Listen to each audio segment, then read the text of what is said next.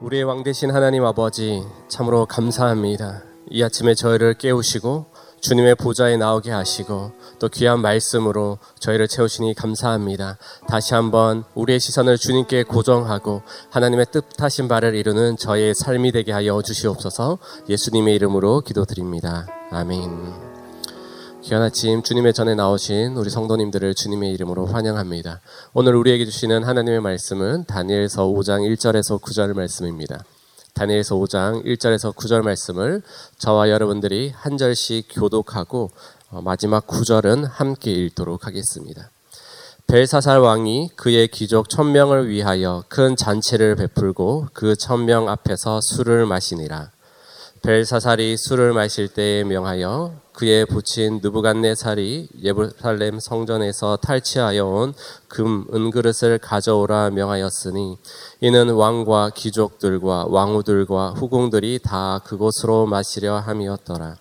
이에 예루살렘 하나님의 전 성소 중에서 탈취하여 온 금그릇을 가져오매 왕이 그 귀족들과 왕후들과 후궁들과 더불어 그곳으로 마시더라.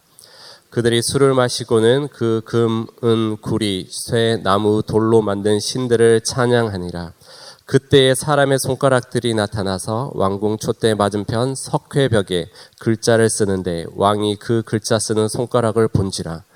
이에 왕의 즐기던 얼굴빛이 변하고 그 생각이 번민하여 넓적다리 마디가 녹는 듯하고 그의 무릎이 서로 부딪힌지라. 왕이 크게 소리 질러 술객과 갈대아 술사와 점쟁이를 불러오게 하고 바벨론의 지혜자들에게 말하되 누구를 막론하고 이 글자를 읽고 그 해석을 내게 보이면 자주색 옷을 입히고 금사슬을 그의 목에 걸어 주리니 그를 나라의 셋째 통치자로 삼으리라 하니라. 그때에 왕의 지혜자가 다 들어왔으나 능히 그 글자를 읽지 못하며 그 해석을 왕께 알려주지 못하는지라 함께 읽겠습니다. 그러므로 벨사살 왕이 크게 번민하여 그의 얼굴빛이 변하였고 귀족들도 다 놀라니라. 벽에 쓰신 글씨라는 제목으로 함께 하나님의 말씀 보기를 원합니다. 다니엘서 2장 4절까지는 느부갓네살 왕을 통해 하나님께서 주신 말씀이 어떻게 이루어지는지를 살펴보았습니다. 마지막에 느부갓네살 왕은 7년 동안 광야에서 유리하다가 광인처럼 살, 처참한 삶을 살았지만 결국은 하나님께서 회복의 때에 그를 일으키시고 그의 입술을 통해 다시 한번 하나님이 어떠한 분이신지 하나님의 능력이 무엇인지 그 입술을 통해 나오게 하십니다. 이제 5장부터는 또 한 명의 왕이 등장하게 됩니다. 느부갓네살 왕이 죽고 4대의 왕이 지나가게 됩니다. 느부갓네살 왕이 BC 562년에 죽음을 맞이하고 그 후 정권이 아주 혼란스러운 상황 가운데 있습니다. 네 명의 왕들이 2년 혹은 짧게는 6개월의 왕을 지내다가 바벨론의 마지막 왕 나보니더스 왕이 등극하게 됩니다. 오늘 반문에 나오는 벨사살 왕은 이 나, 나보니더스 왕의 아들로서 국내의 정권을 다스리게 되었고 그 아버지 나보니더스는 실제적인 전쟁 가운데 참전하면서 외적인 통치를 하게 됩니다. 벨사살 왕은 아버지의 영향력 아래서 그 나라를 통치하던 사람이었고 이 벨사살의 이름의 뜻은 벨로스신 즉 벨신이 왕을 보호하신다라는 의미를 가지고 있습니다. 그 당시는 아주 혼란스러웠습니다. 왜냐하면 오늘 본문이 펼쳐지고 있는 상황은 어, 바벨론 수도가 메데 바사 연합군에 의해서 무력으로 포위된 그런 상황 가운데 일어났던 것들을 우리는 기억하고 오늘의 말씀을 한번 봤으면 좋겠습니다. 1절 말씀을 함께 보도록 하겠습니다. 벨사살 왕이 그의 귀족 천명을 위하여 큰 잔치를 베풀고 그 천명 앞에서 술을 마시니라. 그 당시 바벨론 나라는 이 나라는 결코 망하지 않는다라는 그런 생각과 교만과 그것을 가시하기 위해서 음란과 향락으로 가득한 파티가 만연했습니다. 천명의 귀족들과 행정관들과 왕후들을 모아다가 잔치를 베풀고 있습니다. 잔치가 화려하면 화려할수록 자신의 나라가 더 이상 망하지 않고 계속해서 왕성할 것이라는 것들을 과시하는 그런 모습을 파티를 통해서 보여주고 있습니다. 서두에서 말씀드렸다시피 왕의 입장에서 지금 현재 메데 바사의 침입을 앞두고 두렵고 떨리는 이 상황 가운데서도 벨사살 왕은 이것을 분별하지 못하고 여전히 교만하고 이 파티를 통해서 측근에 있는 사람들에게 마음의 안심을 주기 위해서 계속해서 어, 음란과 또 쾌락이 가득한 이 파티를 진행하고 있습니다. 계속되는 교만과 시대를 분별하지 못하는 그 어리석은 지도자가 하나님 앞에서는 계속해서 죄악만 쌓아가는 모습을 볼 수가 있는 것입니다. 2절에서 4절 말씀을 함께 읽도록 하겠습니다. 벨사살이 술을 마실 때에 명하여 그의 붙인 느부갓네살이 예루살렘 성전에서 탈취하여 온 금, 은 그릇을 가져오라 명하였으니 이는 왕과 귀족들과 왕후들과 후궁들이 다 그것으로 마시려 함이었더라. 이에 예루살렘 하나님의 전 성소 중에서 탈취하여 온 금그릇을 가져오매 왕이 그 귀족들과 왕후들과 후궁들과 더불어 그것으로 마시더라. 그들이 술을 마시고는 그 금, 은, 구리, 쇠, 나무, 돌로 만든 신들을 찬양하니라. 벨사살이 잔치를 베풀면서 느부갓네살 왕 이 예루살렘 성전에서 가지고 온 귀한 제사의 도구, 하나님을 예배하는 도구를 자신이 누리는 잔치의 도구로 사용하고 있습니다. 고대 근동에서는 전쟁을 통해서 어떠한 신이 더 우월하느냐를 판단하였습니다. 이것은 나라 간의 나라의 전쟁이 있지만 더 나아가서 신들의 전쟁이라고 그 사람들은 믿었습니다. 그래서 BC 586년에 느부갓네살이 살아있을 때 성전을 파괴하고 더 이상 유대 민족들이 섬기는 하나님은 의미가 없다. 죽었다. 우리의 마르둑신, 벨신보다 더 낮은 신이다라는 것들을 그 탈취물을 통해서 다시 한번 그 파티에 참여한 사람들에게 각인시키고 있는 것입니다. 그 후손인 벨사살은 분별함 없이 하나님을 예배하고 하나님을 섬기는 그 영광스러운 도구를 자신의 쾌락과 자신의 유익과 만족을 위해서 사용하고 있습니다. 하나님의 거룩한 임재가 있어야 할 그 장소에 그것이 파티의 도구로 전락하는 음란의 도구로 전락하는 너무나 안타까운 상황을 우리는 보고 있는 것입니다.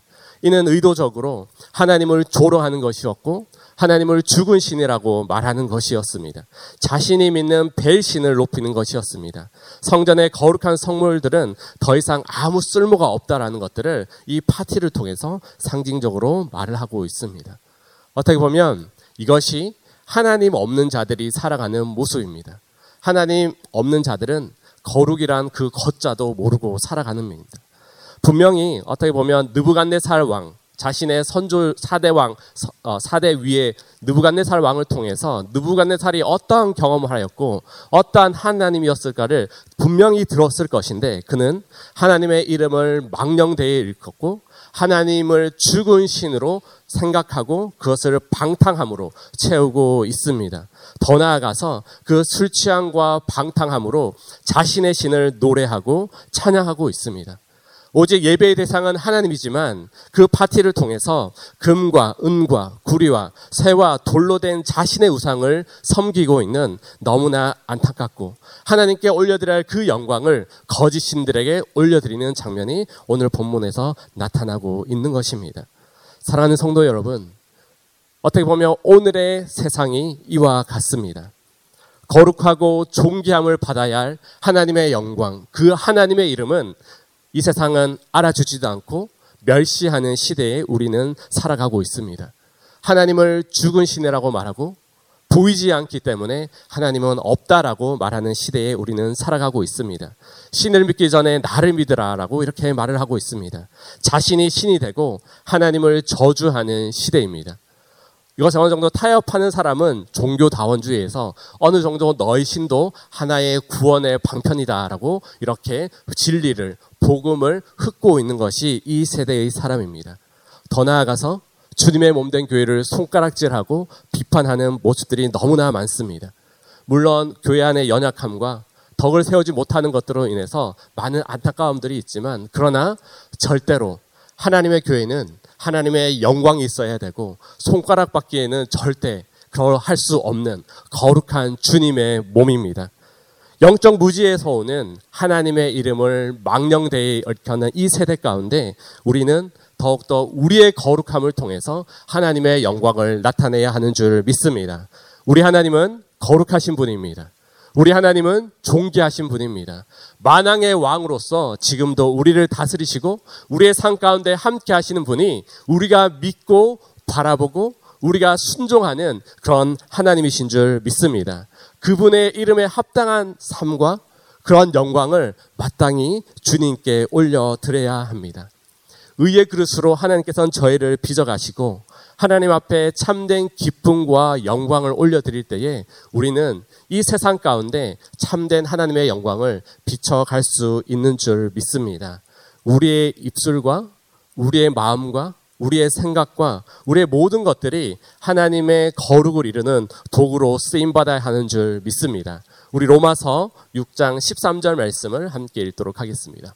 또한 너희 지체를 불의의 무기로 죄에게 내주지 말고 오직 너희 자신을 죽은 자 가운데서 다시 살아난 자 같이 하나님께 드리며 너희 지체를 의의 무기로 하나님께 드리라. 하나님께 부름받은 그 구원받은 백성은 뭔가가 달라야 한다라는 것입니다.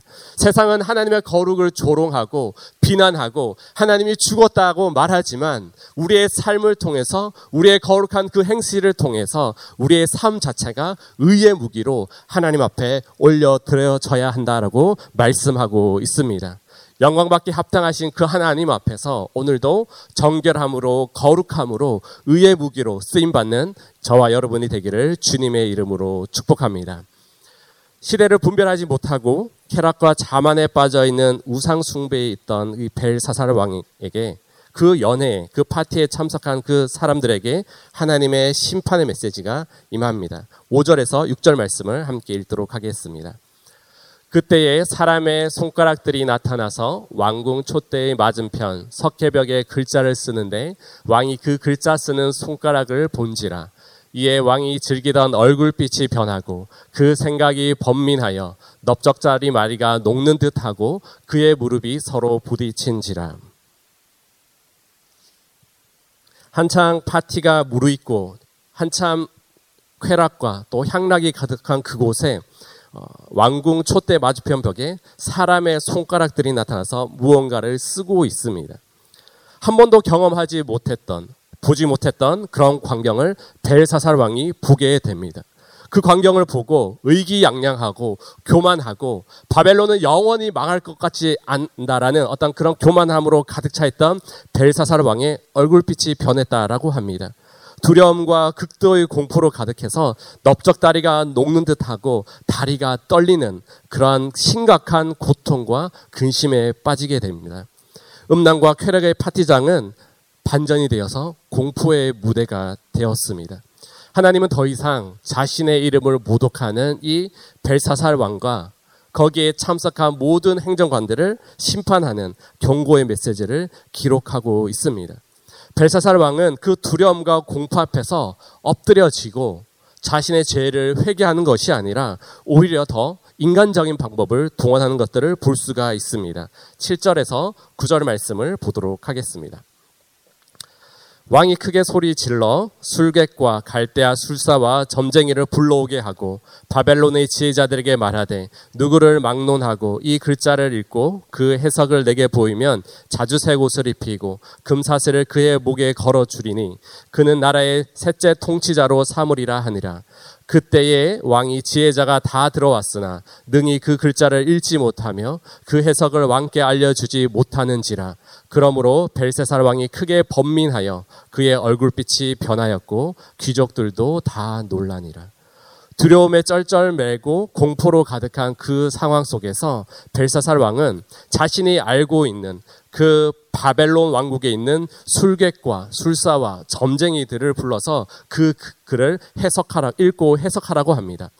아무리 실력이 뛰어났던 그 술객과 술사들은 처음 보는 글자를 그 누구도 읽지도 못합니다. 그 읽지도 못하기 때문에 해석은 더더군다나 하지 못합니다. 두려움과 공포의 상황에서 모든 인간적인 방법을 자신이 알고 있는 자신의 경험 가운데 있는 모든 인간적인 방법을 동원했지만 결국은 오히려 더큰 번민과 두려움으로 바뀌는 벨사살 왕의 어리석은 모습을 볼 수가 있습니다. 이것이 연약한 인간의 죄악된 모습인 것입니다. 자신들의 죄악과 상황으로 인해서 일어난 일은 깨닫지 못하고 그 두려움과 공포와 염려 앞에서 하나님을 구하기보다는 자신이 알고 있는 그 모든 것들을 통해서 그 문제를 해결하고자 합니다. 어둡고 죄악된 눈으로 하나님의 뜻을 우리는 절대로 알 수가 없습니다. 하나님의 조명하심이 없다면 하나님의 뜻을 분별할 수가 없다라는 것입니다. 두려움이 커지면서 바벨론 적응의 왕으로서 인간적인 방법은 돈하지만 도무지 탈출구를 찾지 못하고요. 어둠과 절망과 두려움으로 더 가득 찹니다. 사랑하는 성도 여러분, 세상의 사람들은 인간의 절벽 앞에서 거대한 산 앞에서 인간적인 방법을 동원한 것이 어찌 보면 당연한 것입니다. 손에 잡히는 모든 것을 동원해서 그 어려움들을 해결하고자 합니다. 하지만 우리는 지혜가 충만하시고 무한하신 그 하나님 앞에서 무엇을 선택하느냐가 우리의 믿음의 척도이고 그것이 믿음의 순종의 모습이 되는 것입니다. 그 하나님의 뜻과 섭리를 죄인된 우리가 어찌 알겠습니까? 우리의 인생의 막막함 앞에서 어려움이 있을 때 여러분들은 무엇을 가장 먼저 찾고 있습니까? 가장 먼저 찾는 것이, 가장 먼저 구하는 것이 무엇입니까? 물론 기도도 하게 됩니다. 물론 하나님께 주신 인맥을 동원하게 됩니다. 하지만 그 이전에 우리의 마음과 우리의 우선순위가 오직 하나님께 있어야 하는 줄 믿습니다. 우리 인생의 결정적인 순간에 우리가 무엇을 가장 의지하는 자가 우리의 믿음이고 우리의 신앙이 되는 것입니다. 내 길을 여호와께 맡기라. 그를 의지하면 그가 이루신다라고 우리에게 말씀하고 있습니다. 우리가 붙들고 의지할 분은 오직 하나님뿐인 줄 믿습니다. 우리 하나님은 왕 중의 왕이시고 모든 능력 위에 능력이시고 지혜의 근원이십니다.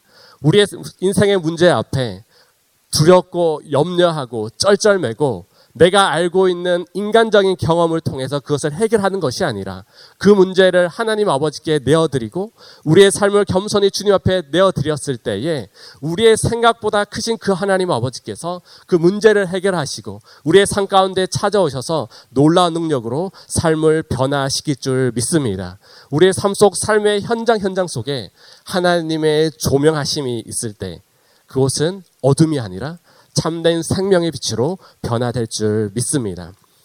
하나님의 계시 앞에 서 있는 하나님의 백성들과 세상 사람들과의 가장 큰 차이점은 무엇입니까? 하나님을 모독하고 하나님을 저주하고 우상 숭배로 가득한 사람들에게는 하나님의 임재가 두려움과 공포로 남게 됩니다. 인간적인 모든 것을 동원하였지만 하늘의 비밀을 풀 수 없기에 오히려 더 큰 염려와 근심과 그 걱정을 가지는 것이 우리 벨사살의 모습을 보았었고 하나님을 따르지 않는 그런 사람의 모습이었고 더 나아가서 결국은 그들의 인생 가운데는 더 깊은 안개만 자욱할 뿐입니다. 하지만 하나님의 사람인 우리에게는 어떤 상황 속에서도 하나님을 의지할 때에 참된 평강과 은혜로 우리의 삶을 채워주실 줄 믿습니다. 우리는 믿음의 사람이고요. 우리는 기도하는 사람입니다. 우리는 왕 대신 그 하나님을 섬기는 그런 하나님의 자녀입니다. 물론 우리의 삶 가운데 문제와 어려움이 있지만 그 모든 것을 하나님 앞에 가지고 나올 때에 두려움과 염려와 근심은 떠나가고 하나님께서 주시는 참된 평강과 담대함으로 우리의 삶이 변화되는 줄 믿습니다. 여호와께 맡길 때에 의인은 요동하지 않는다라고 시편 기자는 말하고 있습니다. 하나님을 알지 못하는 자에게는 두려움과 염려와 공포로 다가오지만 하나님을 믿는 하나님의 자녀에게는 그 하나님의 말씀이 약속의 말씀이요, 회복의 말씀이요, 하나님의 치유의 말씀이 되는 것입니다. 하나님의 임재 앞에 죄인은 두렵고 허둥지둥하는 공포의 모습이지만 그 하나님의 백성들에게는 그 말씀이 우리의 삶 가운데 새로운 것들을 이루실 하나님의 비전의 말씀이 되고 기대의 말씀이 되고 소망의 말씀이 되는 줄 믿습니다. 특별히 예수 그리스도의 그 십자가 은혜로 구원받은 하나님의 자녀들에게는 담대히 주님 앞에 나올 수 있는 특권을 주셨습니다. 에베소서 3장 12절 말씀을 읽도록 하겠습니다. 우리가 그 안에서 그를 믿음으로 말미암아 담대함과 확신을 가지고 하나님께 나아감을 얻느니라. 믿음으로 말미암아 우리는 담대함과 확신을 가지고 오늘 이 하루도 주님 앞에 설 수 있다라는 것입니다. 우리의 문제 상황 가운데 놓인 문제와 그것을 묵상하고 그것을 큐티하는 것이 아니라 우리가 더욱더 하나님을 의지함으로 나아가서 믿음으로 말미암아 우리가 하나님께서 우리의 삶을 해결해 주시고 그 모든 문제를 뛰어넘어서 하나님께서 우리의 삶의 문제를 기대로 바꾸시고 새로운 길을 여시는 그 하나님의 은혜를 경험해야 하는 줄 믿습니다. 이 모든 것이 우리를 사랑하시고 우리를 구원하신 그 예수 그리스도의 십자가를 믿는 믿음으로 말미암아 이루어진다고 우리에게 말씀으로 도전하고 있습니다. 사랑하는 성도 여러분, 주님께서는 십자가를 통과하는 주의 자녀들에게 담대함과 확신과 자유함과 은혜를 주시는 줄 믿습니다. 근심과 염려의 얼굴빛은 감사와 기쁨과 기대의 얼굴로 변화되는 줄 믿습니다. 하나님의 평강으로 우리의 삶을 채우시고 우리를 변화시키시고 담대히 주님 앞에 나아가서 주님의 임재를 초대함으로 우리는 세상 가운데 두려움과 염려와 공포의 모습이 아니라 담대함과 기대와 소망의 모습으로 하나님의 영광과 하나님의 능력을 찬양해야 하는 줄 믿습니다. 하나님의 말씀을 맺도록 하겠습니다. 우리는 하나님을 하나님 되게 섬겨야 합니다. 하나님의 영광이 우리의 삶 가운데 나타나야 합니다. 의의 병기로 우리의 삶을 하나님께 올려드려야 하는 것입니다. 두려움과 염려로 가득한 이 세상 가운데 우리는 다시 한번 주님을 통해 주시는 담대함과 그 능력과 기대를 가지고 오늘 하루도 주님을 우리의 삶 가운데 초대하고 하나님의 말씀을 우리의 삶 가운데 순종함으로 나아갈 때에 우리는 두려움과 염려의 삶을 떠나서 기대와 소망으로 담대함으로 주님 앞에 설 것입니다. 주님의 임재를 통해서 참된 평강을 누리는 오늘 하루가 되기를 주님의 이름으로 축복합니다. 함께 기도하겠습니다. 전능하신 하나님, 하나님을 대적하는 그 교만한 세상의 건세는 두려움과 염려와 죄악뿐임을 말씀을 통해 보게 됩니다.